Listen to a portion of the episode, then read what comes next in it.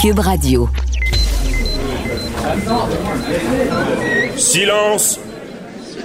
Veuillez vous lever. La cour présidée par l'honorable François-David Bernier est déclarée ouverte. Entrez dans les coulisses de la justice. Écoutez, vous serez pas jugé. Ils appellent à la barre les acteurs de l'actualité. Oui, votre honneur. Avec François-David Bernier. Avec François-David Bernier. Avocat à la barre. Cube Radio. Bonjour, bienvenue à l'émission. Pour vous, aujourd'hui, on commence avec euh, Maître Frédéric Bérard. Euh, on revient sur la loi 101. Est-ce que le français est réellement menacé au Québec? C'est quoi l'effet de la loi? Est-ce qu'on peut unilatéralement changer la Constitution? On lui en parle. Ensuite, euh, l'application Mobile Punch qui a failli causer une grève dans la construction. Est-ce que c'est légal, ce genre d'application-là? On en parle avec euh, Maître Jean-Paul Boilly. Ensuite, euh, il y a des changements dans le domaine du travail avec la pandémie. Il y a Marie-Josée Kaya, ancienne actrice, qui donne une formation pour les, gestionnaires, une nouvelle façon de penser après cette pandémie. Euh, Maître euh, Sophie Mongeon sera là aussi pour nous parler. On revient sur cette question. Est-ce que la vaccination peut être obligatoire dans certains milieux de travail et quelles conséquences pour un employeur qui la forcerait si ce n'est pas obligé? on lui pose toutes sortes de questions. Votre émission commence maintenant. Vous écoutez. Avocat à la barre. Comment va le français au Québec? On sait que c'est d'actualité en ce moment avec, euh, bon, on avait la loi 101, là, on a le projet de loi 96, on va modifier la loi 101, on, va y donner du, un peu de un peu, on va la renforcer parce que, bon, euh, après tous ces années-là, euh, on sent encore que le français est menacé. Euh, c'est important de s'affirmer, dire bon, c'est la c'est la seule langue officielle. C'est et il y a toutes ces modifications là, même qu'on on, voudrait apporter des changements à la constitution directement du Québec. ben moi je savais pas que ça se faisait. Je, je comprends pas comment on va le faire exactement. Et qui de mieux que Frédéric Bérard, Maître Frédéric Bérard, docteur en droit, constitutionnaliste, pour nous expliquer tout ça qui est avec nous? Bonjour. Salut.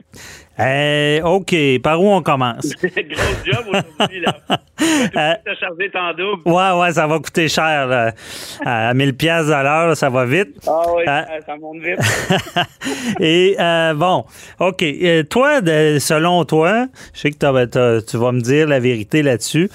Qu'est-ce qui se passe avec le français? On est-tu réellement menacé, là? Ben, écoute, sur le français, ça dépend comment tu le vois. Moi, ce que j'aime pas, c'est c'est que souvent, on, a tendance à être alarmiste. C'est correct, à quelque part. Hein, on a mieux d'être plus prudent que moins. Mais tu vois, ce qui, arrive actuellement, c'est que les gens disent le français recule, le français recule, alors qu'il n'y a jamais eu autant de gens qui parlent français au Québec. Ça, c'est la réalité. je pense qu'on est à 94% ah, ouais. L'idéal, c'est 100 mais je veux dire, 94, c'est quand même pas si pire. Euh, l'autre affaire, c'est sur quoi on se base pour dire que le français recule? Il y a une couple de facteurs. Mais notamment, je pense qu'on fait des erreurs méthodologiques en disant on se base sur la langue parlée à la maison et sur la langue maternelle. Or, c'est bien évident que si tu rentres 40, 50 000 immigrants par année, puis on n'a pas le choix, hein, parce que démographiquement parlant, économiquement, on est dans, l'obligation de le faire, mhm. ben c'est certain que ces gens-là vont parfois, des fois même souvent, arriver avec une, une autre langue maternelle que le français. Mais entre toi puis moi et la boîte à bois, ça me dérange pas, moi, qu'il y ait une langue maternelle qui soit pas le français en autant et, aussi longtemps qu'il soit capable de parler ce même français dans la vie publique. Oui. L'autre chose, c'est la langue parlée à la maison. Ben oui, mais quand même, tu parles euh, le mandarin, le cantonais, euh, l'arabe, euh, l'espagnol, je veux dire, tu peux parler les quatre en même temps si ça te tente, mais si tu es capable de nous servir en français, si tu travailles en français, si tes enfants vont à l'école en français, ce qui est le cas avec la loi 101, est-ce que c'est un problème? Je veux dire, si, si, tu te sers de ces méthodes-là, François David, là, il y a des études dans le Canada anglais qui démontrent que l'anglais recule au Canada. Ah ouais, c'est intéressant. Ben oui, c'est bien évident parce qu'évidemment, et eux autres aussi, je veux dire, je parle des neuf autres provinces, reçoivent des immigrants qui parlent une autre langue souvent à la maison ou qui n'ont pas la langue euh, n'ont pas l'anglais comme langue maternelle. Mais bon, évidemment, je veux pas être je veux pas être démagogique parce qu'on s'entend bien que une autre situation complètement. Il y a personne qui s'inquiète pour l'anglais euh, au Canada ou même en Amérique du Nord, évidemment. Ben, aux États-Unis, il y a eu, en tout cas, je suis pas sûr, désolé, j'ai pas mes sources, mais j'ai le souvenir qu'on on, craignait pour l'espagnol. qu'on a peut-être même passé une loi pour protéger l'anglais, mais je suis vraiment pas sûr. ben oui. Ben dans des, non, tu as raison. Dans des États du Sud, à un moment donné, ils se mettaient à paniquer, notamment, je pense, la, la Floride ou la Cali et ou la Californie, je me souviens mhm. plus. Disant oui, mais là, que c'est ça, il y a de plus en plus d'Espagnols, et ceci, et ça, ça. Mais je veux dire, c'est un peu, c'est un peu normal aussi qu'historiquement, sociologiquement, démographiquement parlant, les nations évoluent, il y, a des rapports sociologiques qui évoluent aussi, il y a des dynamiques qui changent. Moi, je suis d'accord avec ce que tu disais d'entrée de jeu, il faut être vigilant avec le français au Québec. On est une, infime minorité dans une marée anglophone, et là, je parle juste de l'Amérique du Nord. Mhm. Euh, donc, ce serait pas par magie, mais ça serait bien quand même de, de ne pas être catastrophiste non plus si si si s'il n'y a pas lieu d'être, puis peut-être d'être aussi un peu sans être comment je dirais jovialiste, mhm. mais être quand même un peu un peu réaliste. S'il n'y a jamais eu autant de gens qui parlent le français, c'est quand même pas une mauvaise nouvelle à ce que je sache. Puis pour le reste, moi ce que j'aime pas, ben ça c'est très personnel, évidemment, c'est pas c'est pas scientifique, mais c'est qu'on a souvent cette tendance là de ramener ça à ah ben c'est l'immigration, tu sais, toujours toujours les autres. Or, si tu regardes la situation au Québec, c'est une tristesse absolue. Tu as presque un Québécois sur deux qui est considéré comme étant un alphabet fonctionnel. Ça, c'est un échec social énorme. Rien à voir avec les immigrants, c'est pas de leur faute. Euh, mm Notre système d'éducation ne s'est pas adapté. Il y a des progrès depuis la Révolution tranquille, mais c'est pas suffisant. Puis moi, la langue, c'est oui, moi je suis d'accord avec la loi 101. Je pense que malheureusement, j'aimerais mieux qu'il n'y en ait pas, mais je pense qu'on a besoin de normes là-dessus. Mais, mais entre toi et moi, est-ce qu'on n'est pas mieux de donner l'amour du français, en quelque sorte? Est-ce que c'est pas ça qui est... Puis là, je te dis pas qu'il faut, euh, faut abroger la loi 101, c'est pas mon point. Mais pour moi, l'amour du français, c'est pas mal plus important que n'importe quelle norme. Est-ce qu'on l'enseigne correctement, le français? Est-ce qu'on est qu'on enseigne les pièces de théâtre? Est-ce qu'on joue au théâtre? Est-ce qu'on les, les, films québécois, la musique québécoise, la musique francophone même en général? Mm Il allait plus euh, positif que restrictif. Ben, dire, tu te dois de... Mais à cet effet-là, penses-tu, si on n'avait pas eu de loi 101, mm-hmm. comment ben, on serait-tu, euh, ça, serait pire, j'imagine. Moi, oui, moi, moi, moi, tu vois, moi, je suis, euh, je suis un défenseur de la loi 101, surtout, très, très surtout sur la question de l'éducation. Mm-hmm. Euh, c'est dommage, j'aimerais ça que ça se fasse naturellement, mais on voit que c'est pas le cas parce que l'anglais a évidemment un, comment je dirais, un euh, une espèce de, de, de, pouvoir d'attraction qui, qui, est très, très, très puissant, on s'entend, oui. euh, et d'obliger les enfants d'immigrants à aller à l'école en français. Je pense que ça a sauvé le français depuis les années 70. Ah oui, et, et, même les Québécois, parce que moi, mon père me disait ça, ah, je savais plus, je t'aurais envoyé à l'école anglophone, parce que c'est un atout dans, dans, parler bien anglais, en anglais, euh, je veux dire, c'est nécessaire. Mais euh, peut-être que le vrai problème, c'est que les cours d'anglais euh, dans les écoles francophones sont pas assez efficaces. Parce qu'on que on a le goût d'aller à l'école anglophone pour mieux l'apprendre. Parce que, en tout cas, moi, si je m'étais pas immergé ailleurs, j'aurais. C'est pas l'école qui m'aurait appris l'anglais. Là. moi, une affaire, là. je viens de région, je viens de Mont-Laurier j'étais plutôt bon à l'école, ça allait bien. Je me rappelle d'avoir eu quelque chose comme 99 ou 100 ou 98, en tout cas dans un examen du ministère en anglais. Alors moi, dans ma tête, j'étais, j'étais bilingue haut la main. Juste temps que j'arrive à Montréal, puis j'entends un de mes chums de la faculté de droit, un grec parler en anglais, un italien. Ah Là, j'ai réalisé que, que, non seulement je parlais pas anglais, mais je le comprenais pas non plus. Non, c'est ça. Rien à faire. fait que moi, mon immersion, je l'ai fait à McGill à la maîtrise, puis ça a été ultra difficile les premiers mois parce que j'étais pourri. Ben, je pense que j'étais encore assez mauvais, mais oui, tu as raison. Même constat, moi, à, Was Bilingual, j'arrivais là, là, mais euh, je comprenais pas les jokes, puis j'étais à retardement, le monde parlait, puis je me mettais à rire euh, quatre minutes après la blague parce que c'était long à comprendre. ben, C'est ça. Puis tu vois, c'est c'est ce qui est délicat. Hein? Quand le Parti québécois propose d'étendre la loi 101 au cégep, euh, je sais pas, tu sais, au cégep, t'es quand même, euh, t'es pas un adulte en commençant, t'as 17, mais tu le deviens assez rapidement. Euh, c'est une bouée de sauvetage pour Mhm. plusieurs parents de fran- de- de- de- d'enfants francophones euh, pour leur apprendre l'anglais. Tu avais raison tout à l'heure, la Cour suprême du Canada a déjà dit dans l'arrêt Gosselin euh, en 2005, si je me trompe pas, Madame Gosselin avait demandé à ce que ses enfants ou son enfant, je me souviens plus, francophone, puissent aller à l'école en anglais. Et la Cour suprême a dit non. La Charte canadienne, l'article 23, dont on parle beaucoup là, depuis la loi 21, ne permet pas aux francophones du Québec d'envoyer leurs enfants à l'école en anglais.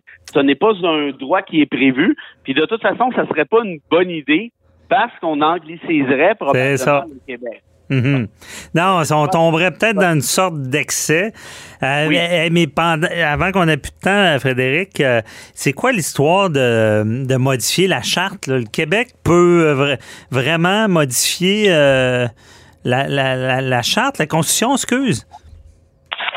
Ben, en fait, c'est que, ouais, ça, c'est, je sais pas si on a le temps en deux minutes, mais on en parle quand tu veux, mais il faut faire une histoire On a trois et demi, près. le, le gouvernement Kakis a déposé un projet de loi qui est le projet de loi 96, puis qui dit moi je modifie unilatéralement la Constitution canadienne, je décide que le Québec est une nation et que le français est la seule langue officielle et commune donc du Québec. Moi sur la question de la nation, j'ai pas de problème. C'est sur la question de la langue et, et je dis pas que j'ai un problème sur le fond, mais j'ai un problème sur la forme parce que le gouvernement Kakis nous dit j'ai le droit de faire ça unilatéralement. Or, si tu regardes les formules d'amendement de la loi constitutionnelle de 1982, euh, je suis pas sûr, je suis pas sûr du tout, moi. Quand tu regardes, je veux pas, je veux pas ennuyer tes auditeurs avec des technicalités, mais quand tu regardes l'article 41C et 43, on nous dit très clairement que si tu veux modifier la Constitution sur la question de l'usage du français et de l'anglais, tu dois au minimum passer par la formule bilatérale qui dit que Québec doit s'entendre avec Ottawa. Ouais. Comme ça avait été le cas, si tu te souviens, en 97, quand on Mhm. avait changé les commissions scolaires hein, qui étaient confessionnelles, au début, on les a amenées d'un point de vue linguistique. Donc, ça a été ça la formule d'amendement qui avait été utilisée. Je suis d'a- d'avis, pour pas dire convaincu, que c'est celle-ci qui devrait s'appliquer aussi en l'espèce. Là, le gouvernement Kakis a fait essayer, euh, essaye de faire une espèce de passe de l'ours tousse, là, en disant, regardez, ça va marcher comme ça. Euh, Legault, euh, pas Legault, mais Trudeau a dit, ah oui, OK, il n'y a pas de problème. Mais tu sais, Trudeau, c'est pas un constitutionnaliste, puis je pense pas qu'il soit juge non plus. Puis le problème, c'est qu'il y a un juge à un moment donné qui va, on va lui demander son avis, puis qui risque de nous dire, ben non, euh, ça marche pas comme ça, malheureusement, pour le gouvernement Legault.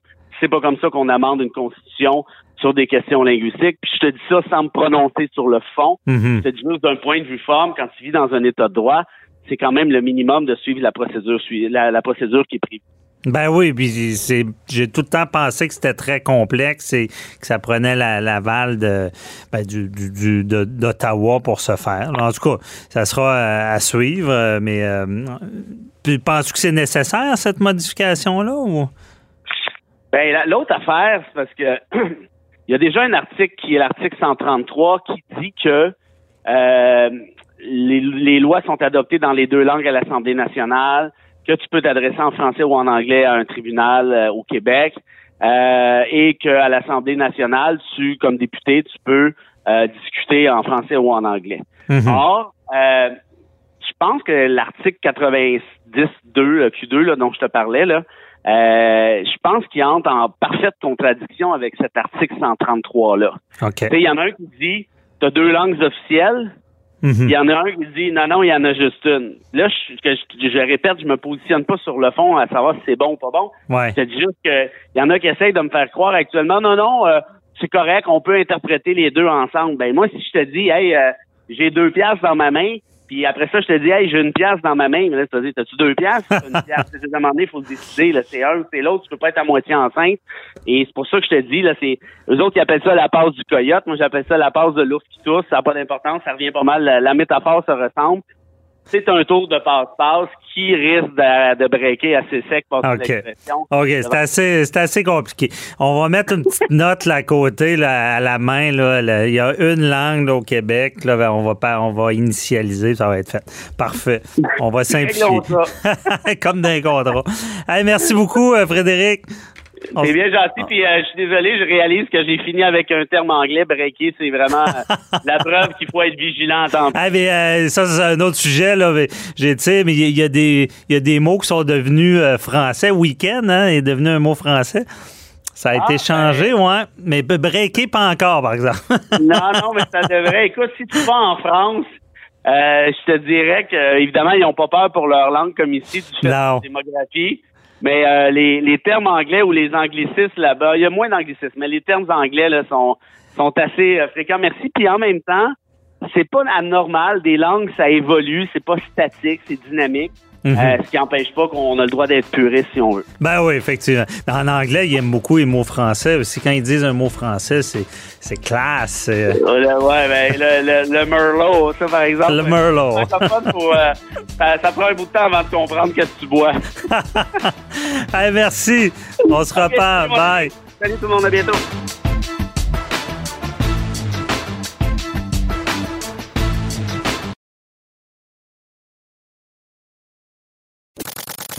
Avocat à la barre. Avec François-David Bernier. Une application qui pourrait créer une grève de la construction. On a passé proche cette semaine qu'il y a une grève de la construction. Euh, c'est des grosses conséquences pour l'économie, malgré que pour l'usager, des fois, on, on, on dirait peut-être pas non à une grève durant l'été avec les constructions. Non, mauvaise blague. Euh, c'est le mobile punch qui, qui est en jeu dans tout ça. Et euh, on se rend compte que c'était pas, ça fait pas du tout l'unanimité. Ouais. Et on en parle avec Maître Jean-Paul Boilly. Ouais, Bonjour. Effectivement, ben oui, cette semaine, on a vu là, que les gens de la construction, ben, les syndicats surtout, sont pas contents. Ils sont pas contents parce que cette application Mobile Punch, c'est quelqu'un de, de, de- de la région de Québec, de Lévis, M. Gay, Jérôme Gay, qui a créé ça en 2016, parce que lui, il disait il y avait eu des, des problèmes dans ce milieu-là, puis il disait j'aimerais ça un peu mieux contrôler les rentrées et sorties des, des employés. Alors, il a créé cette application-là. Écoutez, à l'ère d'Internet, à l'ère de tout ça, euh, je comprends que les gens, et ce que les syndicats ont dit cette semaine, puis là, je vous dirai tout à l'heure, il y a des analystes, il y a- des gens probablement de votre famille ou pas loin de chez vous là, qui, ont, qui ont donné des opinions, mais je vous en parlerai tout à l'heure. mais il reste que ce monsieur-là, ce qu'il a fait, euh, ben, je pense que c'est génial. C'est que c'est un logiciel qui permet, c'est comme une géolocalisation, je suis allé voir sur le site, là, et ça permet, lorsque l'employé arrive sur le chantier de construction le matin, ben, c'est comme au lieu de puncher, comme dans le temps, moi, je travaillais dans un stationnement, à l'époque, quand j'étais étudiant, on rentrait le matin, puis on se courait comme des malades pour aller puncher, pour être là à l'heure. Alors, là, avec cette application-là, Celui qui est en retard, qui demande à son chum d'y puncher Exact, sa sa carte. carte. On faisait Ouais. ça à l'époque. Là, Ça marchera- ça marchera plus, Oui, là. pour le chantier olympique en 76, peut être les camions rentraient puis ils ressortaient par la même porte, là. Fait que ça punchait puis ça repartait. Là, cette application-là, ce qu'elle permet, c'est de dire au patron, ou enfin celui qui peut, veut surveiller cet employé-là, euh, c'est à, à l'heure où il est rentré sur le chantier. Point. Et ce que M. Gay expliquait, j'ai lu des textes là-dessus, et euh, je pense que c'est une application qui est tout à fait conforme au droit, parce que le problème, c'est que, vous savez, on a des chartes au Canada. Hein? Bon, la liberté de la personne, le droit, hein, on a droit à, de- à- à- à notre, à notre intimité et à tout ce que les chartes prévoient. À pas être suivi, Pas savoir être- où ben, on savoir. se positionne. Et ce que ce monsieur-là dit non, parce que moi, c'est de l'entrée puis de la sortie. Si, entre les deux, le gars décide d'aller chercher un bang au Tim Horton ou, un burger au McDo ou whatever, faites pas ça, c'est pas bon pour votre santé, mais... euh, il peut pas le savoir. Il peut savoir l'entrée, il peut savoir lorsqu'il sort, parce qu'il punch, excusez l'expression anglaise, in, alors il, passe, il punch en arrivant, puis il punch en sortant. Or, cette, la géolocalisation, l'avantage, c'est que, justement, on peut pas aller prendre la carte de quelqu'un d'autre comme ça se faisait à l'époque, puis aller la, la, la, la poinçonner à la place. Là, on va parler les français, n'est-ce pas? Euh, Il faut parler français. Mais si on peut pas le faire, la personne qui a sa géolocalisation, on sait qu'elle est sur le chantier. Et ça, je ne pense pas qu'au niveau des chartes, ça soit déraisonnable. Hein? On est en, en 2021, on est, on a des sortes de systèmes informatiques pour faire toutes sortes de, de, de trucs. Euh, on le sait, nous autres, juste en droit, on a maintenant les bibliothèques, on les a sur nos ordinateurs, on les a dans nos iPhones, on les a dans nos, appareils intelligents. Alors, on n'a plus besoin. La bibliothèque du barreau, c'est drôle, je parlais de ça à quelqu'un au bureau ce matin. C'est le fun. La bibliothèque du barreau est pas loin du bureau. Puis là, je me suis dit, et que je suis donc 30 ans en arrière, ça existe plus. Les jeunes avocats, avocates, on le sait, la bibliothèque du barreau, ils savent même pas c'est où. Ils n'ont plus besoin de ça. Ils ont les logiciels pour faire les recherches, ils ont tout ce qu'il faut. Alors, l'informatique et la technologie fait en sorte que maintenant, on peut avoir une façon de contrôler pas contrôler l'employé, mais une façon de savoir si l'employé s'est bien présenté au chantier. Mais, et là, c'est ce qui doit faire euh, la controverse Ouais. euh, sur, euh, bon, être épié, se sentir surveillé. Euh, Il y a plus de... Parce, que- parce qu'on dit qu'on sait quand quand, quand il sort, mais on doit savoir quand il repart puis qu'il revient. Ben oui. Euh, Il y aura plus de stratégie. C'est une annonce ça, qui était, une petite parenthèse, tellement bonne. euh, pas de vin qui s'appelait. C'est une Ouais. annonce qui passait à la télé. Il s'était acheté un genre de café qui faisait de la fumée. Comme Le café était chaud. Ouais, puis- Son boss, il dit Ah, pas de vin, il est travaillant, il est Ouais, là à c'est 6 ça. heures du matin. Pendant ce temps-là, il joue au golf. euh, En tout cas, il fait. Non, Bon, ça. ça marchera plus. Là, on sait physiquement quand est la là, est personne sur est, là. place. Mais c'est quoi la grogne? là? Pourquoi on a si peur de cette application-là? Ben, là, c'est ça. C'est que, le- ce que le, en fait, ce que les gens disent, le syndicat, ce que je disais, bon, évidemment, euh, le, le- le- le syndicat lui dit, on, on veut pas, on veut pas être contrôlé, on veut pas que notre vie privée soit suivie. Or, le, le- le- on a peur de l'abus. ben, on a peur de l'abut. Et puis, euh, écoutez, c'est- un hasard, mais le, concepteur a engagé un avocat qui s'appelle François Bernier, qui est allé lui faire... une- une- il, il- il a fait une opinion juridique en lui disant, écoutez, je, ne pense pas que ce, ça soit contraire aux, règles de droit applicables et, vous n'avez pas à vous, à vous euh, questionner, savoir si ça va à l'encontre des chartes. Alors, et, là, le syndicat, l'Alliance le, le syndicat de la construction, euh, on, dit que cette application mobile recueille des données en temps réel et, et que cela constitue une forme de surveillance contraire au droit. Mais ça, contraire à quoi? Euh, écoutez, faudrait qu'on me démontre que c'est contraire à la charte de vouloir faire quelque chose de raisonnable pour savoir si un employé sur un chantier ou pas, alors qu'on contrôle pas, c'est, on contrôle pas ce qu'il va faire sur le chantier. On fait juste savoir, il est là à telle heure parce que sa géolocalisation démontre que quand il fait le poinçonnage à- à l'entrée et à la sortie, on sait qu'il est vraiment là. Je vois pas de rien qui serait à l'encontre des chartes. Maintenant, ça, c'est ce que le syndicat prétend. Mais l'application comme telle, euh, ce qu'on dit, c'est que on, géolocalise l'employé uniquement lorsqu'il active son, pointage. Puis comme on dit, on- n'a aucun contrôle sur lui. Alors, alors n'est pas effective, cette fonction-là, durant toute la période où l'employé sur le chantier. Alors, il- le, le travailleur peut décider d'aller où ce qu'il veut sur le chantier, mais on sait Ouais, qu'il est là. je comprends qu'ils disent ça. Si j'étais de l'autre bord, moi, je dirais, ben, euh, c'est quoi votre avantage dans ce cas d'avoir cette application-là? Ben, Pourquoi c'est plus avantageux que l'employé qui prend sa carte et qui punch? Ben, écoutez, et- c'est justement pour ça. L'avocat, c'est pas François d'ailleurs euh, Bernier, c'est David Bernier. Coudon, sont tous là? Ben, il y a François David, il y a David, il y a François Bernier. D'ailleurs, François Bernier, c'est le représentant de la, de la PCHQ. Et c'est David Bernier. Il y a des François. Il y a, il y a même un François David Bernier avec qui je parle présentement. Ouais. Alors, c'est un peu mêlant. C'est rare qu'on a les David deux. Bernier, qui est l'avocat qu'ils ont engagé, lui, il est, il est payé par cette application-là. En fait, c'est l'entreprise Madly Incorporée. Et, et- et lui, David Bernier, si- il, il est payé justement pour faire valoir le bon fonctionnement de l'application auprès des syndicats. Alors, on a engagé un avocat pour dire, écoutez, non, non, non, c'est pas ce que vous pensez. Ce que vous pensez est erroné. Nous, ce qu'on veut faire, on veut juste s'assurer que les employeurs peuvent géolocaliser, peuvent savoir que justement empêcher ce qui s'est déjà passé dans le passé et c'est des technologies qui permettent non pas la surveillance du travailleur et, son intimité et savoir s'il va aux toilettes à tel... Non, c'est pas ça. C'est de savoir, il est-tu sur le chantier à une heure précise, puis à quelle heure il est parti ce chantier-là. Entre les deux, ce que l'on dit, en fait, dans l'application, on ne sait pas ce que le- l'employé fait. Alors, c'est là qu'il pourrait y avoir une intrusion dans la vie privée des gens. Si on pouvait savoir, par exemple, euh, je sais pas, ce qu'il fait pendant son travail, est-ce qu'il travaille bien, est-ce qu'il travaille mal, est-ce qu'il n'est pas là euh, pendant euh, un certain temps, l'application permet pas ça. C'est ce que j'ai compris. Mm-hmm. Maintenant, est-ce que il y aura pas un débat, mais est-ce que ça mérite Pas une grève? que- Parce que là, peut aller au travail, laisser son cellulaire Ah oui, là, va là. faire son épicerie. Exactement. Je comprends. Est-ce que ça mérite une grève? Écoutez, le secteur de la construction, c'est un secteur qui est névralgique. Moi, je vous fais un pari, là. Si les gens ne s'entendent pas, j'espère que ce David Bernier-là, que vous connaissez peut-être, ou l'autre François Bernier, qui lui représente le PCHQ, j'espère que les deux ensemble, qui font François et David, qui sont des deux Bernier, vont être capables de convaincre ces gens-là de ne pas aller en grève pour ça. Parce que d'abord, je vous fais une prédiction.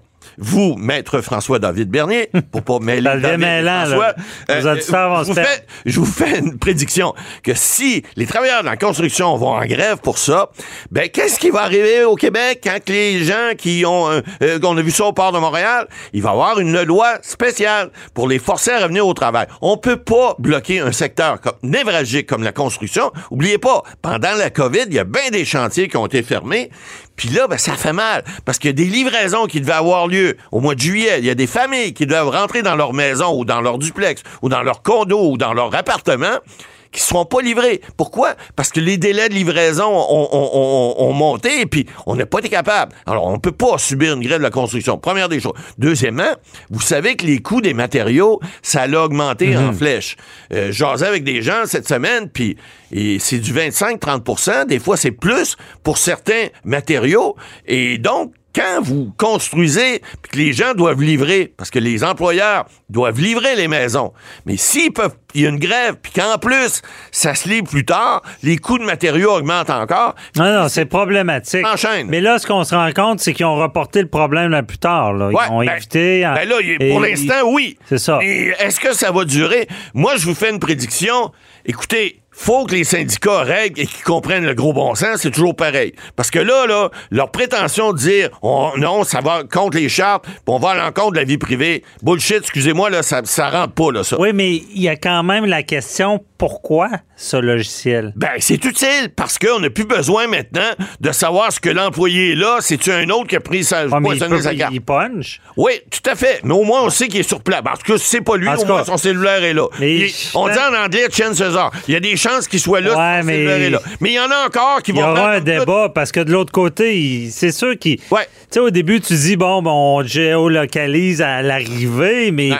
jusqu'u on va aller? C'est Ah, ça, ça, c'est une ça autre va être ça, le, ah, le- ben là, le écoutez, débat. Là. c'est toujours pareil. Hein? Big Brother, quand il rentre en quelque part, là, c'est comme le cheval de Troie. Un moment donné, whoop, il y a, y a- il y a juste quelque chose de rentrer dans la pièce, puis à un moment donné, hop, les portes rouvrent, il y a plein y a plein de monde qui sort. Alors, ça, ça peut être, oui, ça peut amener là. Mais pour l'instant, je pense pas qu'avec les nouvelles technologies, qu'on peut repousser du revers de la main un logiciel comme ça. Maintenant, tout le reste, le, le fait qu'on veut rentrer dans la vie privée des gens, ben, il y aura des débats. Ça va faire vivre les avocats. Les Ouais. François, les David, les Bernier et François-David Bernier de ce monde vont pouvoir avoir des mandats. Ça va être Ben intéressant. oui, qui mettent ça par ça. écrit en, en délimitant euh, certains, qu'il y a des limites. Que Ça se fait tout le temps. Euh, bon. Le gros Ben, bon sens. Ça peut se faire. On les encourage. Pas de grève, même si ça nous sauverait des travaux, mais euh, on comprend l'impact d'une grève. Ça serait assez C'est désastreux. épouvantable. On ne veut pas ça. veut Merci, Matt Boily.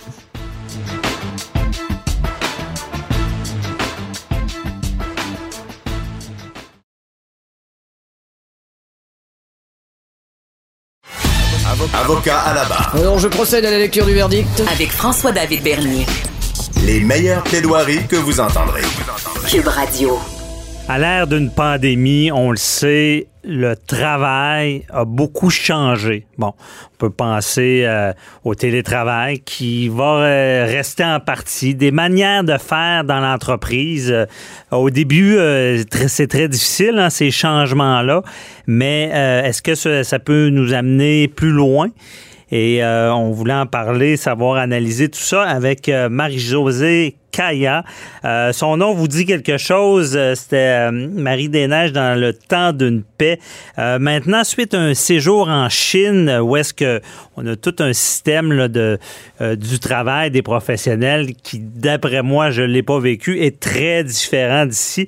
Ben, ça lui a fait se poser beaucoup de questions sur notre système et maintenant donne une formation qui s'appelle DOT. C'est découvrir, oser et transformé en français. Donc, euh, quels sont ces changements dans l'emploi? Les professionnels maintenant, euh, quels défis ils ont? Elle est avec nous. Bonjour, euh, Marie-Josée. Bonjour, François-David, ça va bien? Ça va très bien. Merci d'être avec nous. c'est un sujet qui, qui est qui est, tellement d'actualité parce que, bon, on, sent que beaucoup de choses ont changé. Euh, et maintenant, là, quel genre de défis là, les, euh, les, entrepreneurs, les gestionnaires euh, dans le monde du travail vont avoir? Il y en a plusieurs. Moi, je pense que dans un premier temps, on peut peut-être aller avoir une vision un peu plus macro de nos environnements professionnels ici. Mm-hmm. Fait que si on recule, recule, recule, moi, quand j'étais en Chine, quand je parlais à mes employés, puis je leur disais des choses qui sont tellement évidentes pour nous ici, comme le temps, c'est de l'argent. Si on se dit ça, nous, ben, tout le monde ici c'est à peu près ce qu'on veut dire. Ouais. Moi, je disais ça à mes employés là-bas en Chine, puis ils me regardaient en voulant dire de quoi elle parle la madame? Parce que pour eux, le temps, c'est leur vie, c'est notre vie, c'est la Terre qui tourne sur elle-même puis qui tourne autour du Soleil. Puis l'argent, ben, c'est complètement une autre chose. Là. Alors que nous, ici, on met le temps c'est de l'argent. Puis quand, bon, ça c'est un exemple que je vous donne, mais il y a eu plein d'exemples comme ça. Je me suis questionné énormément, puis compte tenu que mon, mon, mon réseau de connaissances était beaucoup plus limité là-bas qu'ici, ben, je me suis mise à faire des recherches pour voir comment ça se fait que moi je pense que le temps c'est de l'argent. Parce que eux, il y a une autre mentalité là, qui vient avec le travail. Là. Absolument. Pour eux, c'est la vie. Puis dans la vie, tu travailles. Il y en a qui travaillent pratiquement bénévolement, puis il y en a qui gagnent leur vie, puis il y en a qui ont des très bons salaires, etc., etc. Donc, de s'occuper physiquement et mentalement, c'est sain pour un être humain. Alors donc, le travail fait partie de la vie en ce sens-là. Maintenant, depuis le, moment où le mur de Berlin a été traversé, puis que nous, nous sommes dans l'anglosphère, donc les pays du Commonwealth on pense d'une certaine façon, nous. On, on pense que le temps, c'est de l'argent. Mais j'ai réalisé en faisant mes recherches en Chine, en fait, ça fait 16 ans que je fais des recherches là-dessus, ah, oui. que on est minoritaire, François David, à penser comme ça sur la planète. Parce que nous, euh, nous notre travail fait, fait peut-être plus partie de notre personnalité ou euh, on est-ce qu'on s'identifie plus? Euh, oui, mais il faut comprendre, dans l'anglosphère, euh, on est depuis qu'on est tout petit, on est éduqué à beaucoup, beaucoup, beaucoup, beaucoup à la compétition. Il y a comme un gagnant, plusieurs perdants et tout ça. Il y a une ou deux personnes dans la classe quand on est tout petit qui ont une étoile ou un petit quelque chose de plus, puis les autres l'ont pas. Puis, donc, on est éduqué dans un système de compétition quand, par ailleurs, les gens sont souvent en collaboration parce qu'ils n'ont pas le choix. Les Chinois ont eu et ont encore souvent à travailler en collaboration, puis ils le font d'ailleurs encore. Tout ça pour dire que compte tenu qu'on est éduqué dans un système de compétition et que c'est tellement inconscient comment c'est conditionné dans nous qu'on devient même en compétition avec nous-mêmes. Hein? Mm-hmm. On se dit, il faudrait que j'en fasse plus, oh, j'en veux plus. On, veut, il faut toujours, toujours, il faut, il faut, il faut. Et nos entreprises sont beaucoup bâtis sur ce modèle-là ici. Individualiste un peu plus. Moi, ben, mon frère qui est, marié à une Asiatique, et, c'est ce qu'il disait, là, en Asie, on pense plus en groupe même au travail. L'importance des grosses entreprises euh, vis-à-vis ici, ben, on, est plus individuel. Euh, est-ce que c'est un peu ça? collaboration. Oui, exactement ça. Beaucoup plus la collaboration. Ça ne veut pas dire, quand on dit le mot collaboration, ça ne veut pas dire que tout le monde aime tout le monde, mm-hmm. mais on a vraiment un objectif commun, puis on avance tout le monde dans ce sens-là. Tandis qu'ici, bien sûr, les entreprises, dans leur mission, dans leur vision, veulent ça, mais dans la pratique, à l'intérieur des entreprises, puis je donne aussi de la formation en entreprise selon différents thèmes, souvent, souvent, les gens voient beaucoup pour eux-mêmes ce qu'ils peuvent faire eux-mêmes. Et ça, c'est notre façon de voir, je dirais, jusqu'à la pandémie, pour en revenir à ce, que, dont vous, à ce dont vous me parliez au tout début. Alors, c'était la façon de procéder. Maintenant, il y a un petit peu plus d'un an maintenant, tout s'est arrêté.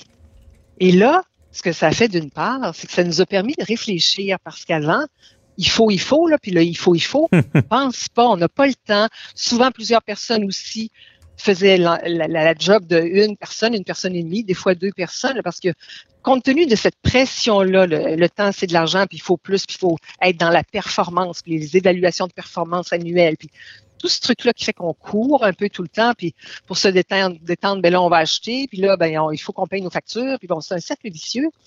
Mhm. Là, on a pour une fois eu, et de façon mondiale, puis c'est ça, si on veut essayer de voir le beau côté des choses. Évidemment, il y a un très mauvais côté à la pandémie. Là, mais on a été forcé de, réfléchir à la façon dont on travaille. C'est ça qui est nouveau. Parce qu'avec la vitesse, jamais on prend le temps d'apprendre à peut-être mieux travailler, là, ce qu'on a peut-être pu faire maintenant. C'est ça. Puis avant, il y avait, comme entre guillemets, là, une épidémie de, d'épuisement professionnel, de burn-out et même de dépression. Euh, belle cause pour la cause, c'est pas sorti pour rien, là, tout ça. Mm-hmm. Alors, d'avoir eu ce moment d'arrêt-là, ça a donné vraiment la chance à plusieurs, plusieurs personnes de dire, hey, je cours après quoi au juste? Et on a eu plus de temps avec nos, notre famille même, les gens très proches de nous, peut-être des voisins de l'autre bord de la rue, même si on ne pouvait pas s'approcher tellement. Et donc ça, je pense, moi, enfin j'espère que ça va on, pourra en reparler dans cinq ans, mais je pense que ça va nous aider à repartir à une autre vitesse qui sera peut-être un petit peu plus humaine. Puis il y a beaucoup de modèles aussi hein, qui existent, qui sont différents, comme des gens comme euh, Frédéric Laloux qui a écrit euh, un livre qui est euh, Reinventing Organization. Mm-hmm. C'est vraiment de, de penser les, les business d'une autre façon pour qu'on soit, oui, dans la performance. Oui, absolument. J'ai rien contre ça. Puis j'aime l'argent, comprenez-moi bien, là, OK? Mm-hmm. Puis j'espère que tout le monde aime l'argent. D'ailleurs, je fais une petite parenthèse. Quand on aime les chiens, on peut avoir des chiens. Quand on n'aime pas les chiens, on n'aura pas de chiens évidemment. Donc, il faut à quelque part aimer l'argent puis faire la paix avec l'argent. Il faut à quelque part aimer l'argent pour pouvoir en avoir. Ben oui, ça nous permet de. C'est ça. Il y en a qui voient ça du mauvais œil, mais en réalité, ça permet de faire des choses, peut-être des belles choses, peut-être sûrement même d'aider d'autres personnes, l'argent euh, euh, du bon. Mais euh, comment trouver l'équilibre? Parce que des bon, il y a des. Il y a des je comprends qu'en Chine, bon, le groupe, on, doit être assez travaillant. est-ce que le on va aller plus sur le modèle européen ou est-ce qu'on prend le, travail, on prend ça un peu plus euh, cool, comme on dit? Le modèle est à réinventer en partie. Il y a des choses qu'on aime de notre système présentement, il faut les identifier et les garder, bien sûr, mais pour en venir à la performance, de trouver qu'est-ce que c'est que la saine performance. Mm-hmm. Cette réflexion-là qu'il faut avoir. Évidemment, on est plus d'êtres humains sur la planète, il y a des choses à repenser complètement, là, parce qu'on est rendu 8 milliards, c'est beaucoup de monde, et on vit sur si on regarde vraiment où nous sommes, les êtres humains, on est beaucoup, beaucoup, beaucoup dans les villes. Alors, il y a une réflexion plus globale à faire par rapport à nous-mêmes sur cette petite planète-là et mhm. comment on, organise nos entreprises aussi. Parce qu'elles vont rester, c'est très positif des entreprises, dans la mesure où chacun d'entre nous on sait, on connaît notre valeur, on connaît notre expérience, on sait où on est à notre place aussi.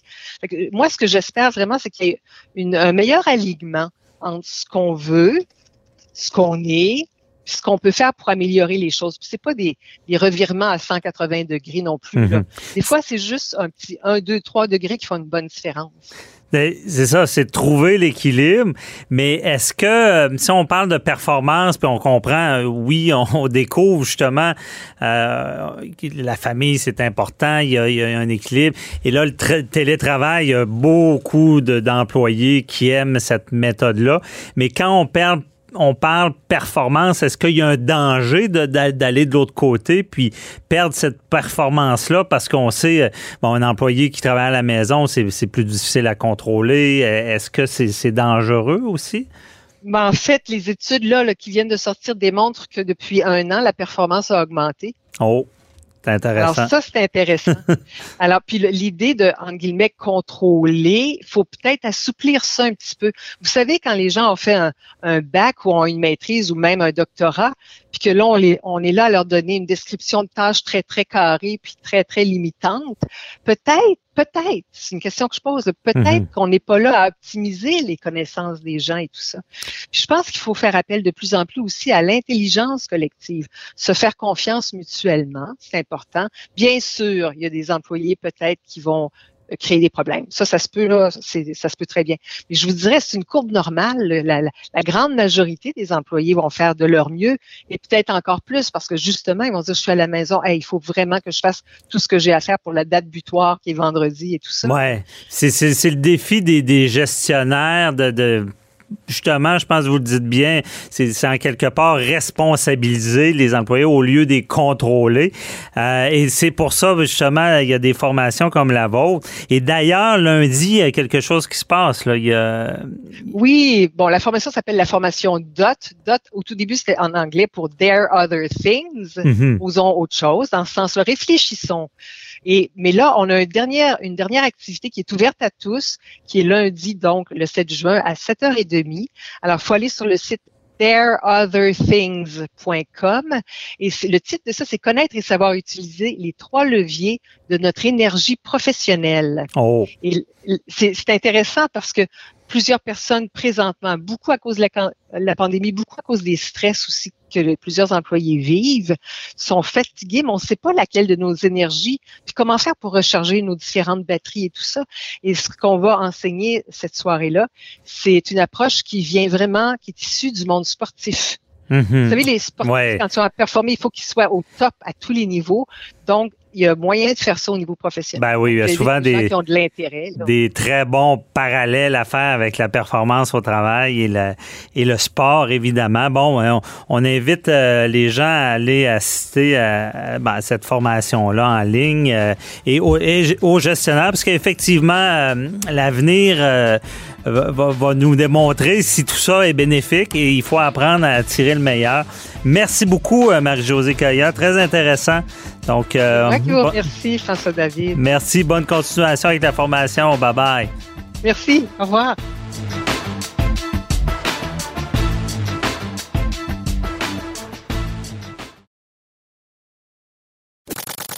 Avocat à la barre.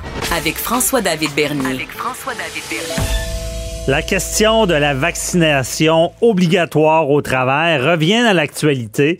On en parle assez souvent parce que ça évolue, on le sait, avec toute la campagne de vaccination qui va bien. Mais la question qui revient toujours, est-ce que votre employeur peut vous forcer à être vacciné? Bon on se rend compte là, que ça évolue et euh, que oui, euh, certains, euh, certaines personnes peuvent être forcées d'être vaccinées pour travailler. Le 9 avril, il y a eu un arrêté ministériel qui imposerait aux salariés de la santé de fournir une preuve de vaccination. Bon, on s'en laisse des employés de la santé. On peut comprendre la logique en arrière de tout ça. Est-ce que, est-ce que ça va aller plus loin? On en parle avec Maître Sophie Mongeon qui est avec nous. Bonjour. Bonjour. Donc, euh, Sophie, est-ce que euh, là, expliquez-nous un peu euh, qu'est-ce qui arrive? Là, les gens de la santé, là, s'ils veulent rentrer au travail, il faut qu'ils montrent une preuve de vaccination. Oui, effectivement. on part avec le principe qu'au départ, quand la vaccination a été mise de l'avant, puis on avait enfin un vaccin, la question était est-ce qu'on peut être forcé à être vacciné? Et à ce moment-là, la réponse était assez claire c'était non. Euh, c'est un droit qui est protégé par la charte, c'est un droit qui est protégé par le code civil. C'est très intrusif sur une personne, donc on peut pas forcer personne à se soumettre à un soin. Et la vaccination, c'est considéré être un soin. Mhm. Donc la réponse au départ est non. Et on en avait discuté même avant l'arrêté ministériel, parce que le gros bon sens nous dit que si tu travailles dans le domaine de la santé et tu as un vaccin efficace disponible, ben, ça se peut fortement que dans ces circonstances-là, tu sois euh, obligé de le faire. Et pour éviter de la chicane et s'assurer que ça roule euh, rondement dans le domaine de la santé, l'arrêté ministériel le dit, c'est clair.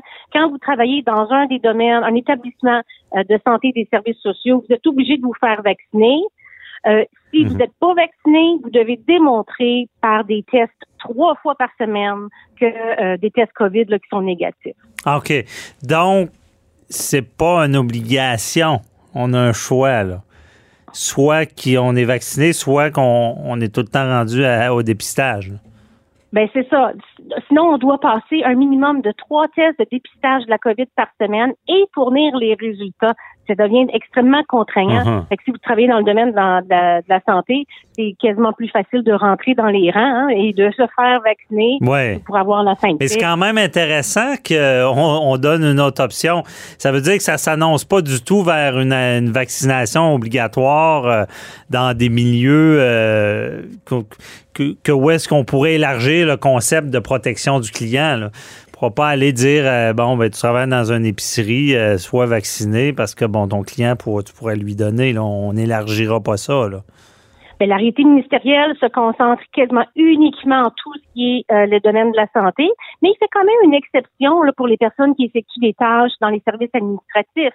Donc, tu serais pas tenu si tu travailles dans un centre euh, hospitalier ou un centre d'hébergement, si tu fais du travail administratif, c'est pas obligatoire par euh, l'arrêté ministériel du 9 avril. Mm-hmm. par contre, on sait, ça sera pas fait d'une manière direct, d'après moi. Mais on sait que beaucoup d'employeurs vont, vont tenter la, manœuvre. Euh, es-tu vacciné? Euh, si tu ne l'es pas, on a peut-être un problème ici. Euh, est-ce que est-ce que y a les, les, employeurs ont des recours dans ce temps-là? Parce que ça, ça, ça va être fait d'une manière indirecte, là.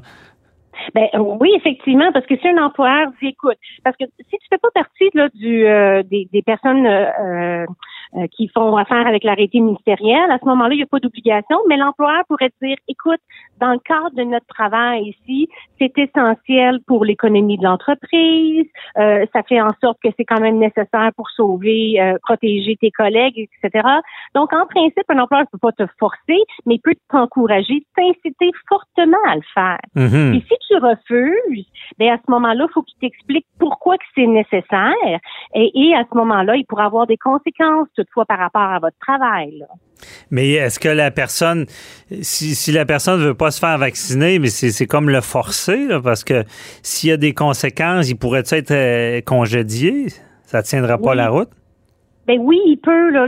Dans le fond, là, pour, euh, pour si l'employeur dit que c'est nécessaire à la santé et sécurité de la personne et du reste de son équipe, et à ce moment-là, vous refusez, faut quand même, vous pouvez invoquer des excuses qui sont euh, les deux excuses générales, là, la santé puis la religion. Ça, mhm. c'est des motifs qui sont protégés par la charte. Donc, en principe, vous pouvez les invoquer pour vous, euh, vous retirer là, l'obligation ou l'incitation fortement là, euh, de, de, vous faire vacciner. Fait que si l'employeur dit, écoute, moi, j'aimerais ça que tu te fasses vacciner pour X, X raison et vous refusez, il y a une espèce d'obligation d'accommodement. Mhm. Un accommodement raisonnable. Mais euh, au final, si un employeur qui dit, ben, euh, parce que l'accommodement, il faut, qu'il soit justifié ou pas? On, fait seulement dire, ben moi, ma religion peut pas, ou faut que je prouve que euh, je, fais partie d'une religion? Ben, ah, c'est une, excellente question, mec Dernier. Sais, je, pense qu'on est au balbutiement de tout ça. on spécule, c'est sûr. Qui Mais tu sais, c'est sûr, je pense que tout est discutable. Mais si effectivement, on, sait qu'il y a des, certaines religions qui en, qui ne veulent pas les transfusions sanguines, etc., qui est un, quand même un droit protégé par la charte. Donc, si c'est vraiment à l'encontre de vos valeurs et vos mœurs euh, bien installées, vous pouvez refuser. Mais là, hmm. l'employeur peut dire, ben écoute, moi, j'ai pas de place pour toi dans mon entreprise. Ce que tu me demandes, c'est une contrainte excessive donc, je peux te suspendre, euh, te congédier possiblement, euh, ou il y, a une, façon d'arriver à une bonne façon de dire tout simplement, ben on n'est pas capable de t'accommoder, donc on va faire une mise à pied temporaire. Hmm. Mais dans le fond, ça revient à forcer les employés à être vaccinés. Si tu perds ta job, si tu n'es pas vacciné, c'est être forcé à être vacciné un peu, mais je pense que plutôt on va passer par le, gros bon sens qui est l'accommodement numéro un, si l'accommodement, c'est trop de contraintes excessives, je pense qu'avant une suspension ou un congédiement, je pense qu'un salarié peut demander à son employeur tout simplement d'être mis à pied de façon temporaire le temps que la crise passe et donc il y aurait accès quand même à l'assurance emploi. Donc ça, mhm. c'est une solution pour la personne qui veut absolument pas se faire vacciner pour des raisons valables. Ça peut pas être juste euh, parce que ça me tente pas puis j'y crois pas. C'est là que on voit que la limite elle commence à être difficile. Là. C'est là le débat. Parce que, bon, quelqu'un qui, est congédié parce que l'employeur dit vous devez être vacciné. On dit que théoriquement, il n'a pas le droit de forcer la vaccination, mais il congédie à personne. Euh, qu'est-ce que l'employé a un, recours, là? Va pouvoir. Ben oui, il faudrait, ben oui, il faut qu'il démontre que le châtiment, là, il est ultime, là. C'est-à-dire que l'employeur, il y avait d'autres postes pour lui, qui auraient pu être mis dans des bureaux à un autre endroit. Euh, tu sais, dans le fond, avant de se rendre au congédiement, là, il y a, d'autres solutions bien avant ça, là. Fait qu'effectivement, si vous êtes suspendu ou congédié, puis vous êtes, euh, vous avez une convention collective, c'est assez simple, vous déposez un grief là-dessus, là. Si mhm. vous êtes un travailleur qui n'est pas protégé par une convention euh, collective quelconque, puis vous vous retrouvez dans une situation où vous êtes suspendu suspendu, congédié, vous pouvez faire une plainte à la CNESST pour euh, congédiement euh, illégal là aussi. Là. Et euh, est-ce puis si on, si on plaide, j'imagine ça se plaiderait de dire ben voici un arrêté ministériel pour les gens de la santé, il n'y en a pas pour les autres, le gouvernement a aucunement forcé la vaccination, donc vous pouvez pas me forcer là. Ben non, effectivement, il pourrait dire que vous pouvez pas me forcer, mais est-ce que le refus est justifié? Et c'est là que c'est raisonnable d'avoir une excuse, ce sont les deux excuses, comme on disait tantôt, la mhm. santé et la religion, parce que ceux, ceux-là, c'est vraiment des droits qui sont protégés. Fait qu'effectivement, si vous dites, moi, je veux pas être vacciné parce que j'ai une condition de santé X, euh, ou, ou, quoi que ce soit, à ce moment-là, on pourrait dire que votre refus est justifié euh, par un droit qui est protégé là, par la charte. OK. Bon, on risque d'assister à des débats là-dessus. Euh, pourrait, euh, on, va aller plus loin, peut-être trop loin, je sais pas, mais est-ce qu'un employeur anti-vaccin pourrait congédier, euh, qu'est-ce qui, congédier quelqu'un qui s'est fait vacciner? Ben non, ça je pense pas. Là, ça, je pense pas que ça, ça, ça je, vois pas. Ça, ça serait illégal. Là. Ça ben serait un congédiement illégal. Mais dans un autre ordre d'idée, Maître Bernier, vous arrivez avec un, un bon point. La question, c'est est-ce qu'on peut exiger une preuve de vaccination comme condition d'embauche, par exemple? OK, oui, bon. C'est vrai. On parle beaucoup des gens qui sont en poste actuellement, refus ou non, mais ceux qui sont, qui appliquent pour un nouveau poste, parce qu'on sait qu'il y a beaucoup de mouvements dans le monde du travail, si, est-ce que l'employeur peut demander, est-ce que vous êtes vacciné? Et ça, c'est une autre belle question. Oui. Moi, j'ai goût de vous répondre que la réponse est non parce que ça devient euh, de la discrimination. Comme les accidentés du travail ou de la route, euh, quand ils ont un formulaire qui dit que vous avez déjà été victime d'un accident de travail ou de la route, ça peut être considéré comme une question discriminatoire. Puis là, l'employeur va dire, ben écoute, c'est essentiel à l'embauche parce que pour moi, c'est une tâche physique, par exemple. Mm-hmm.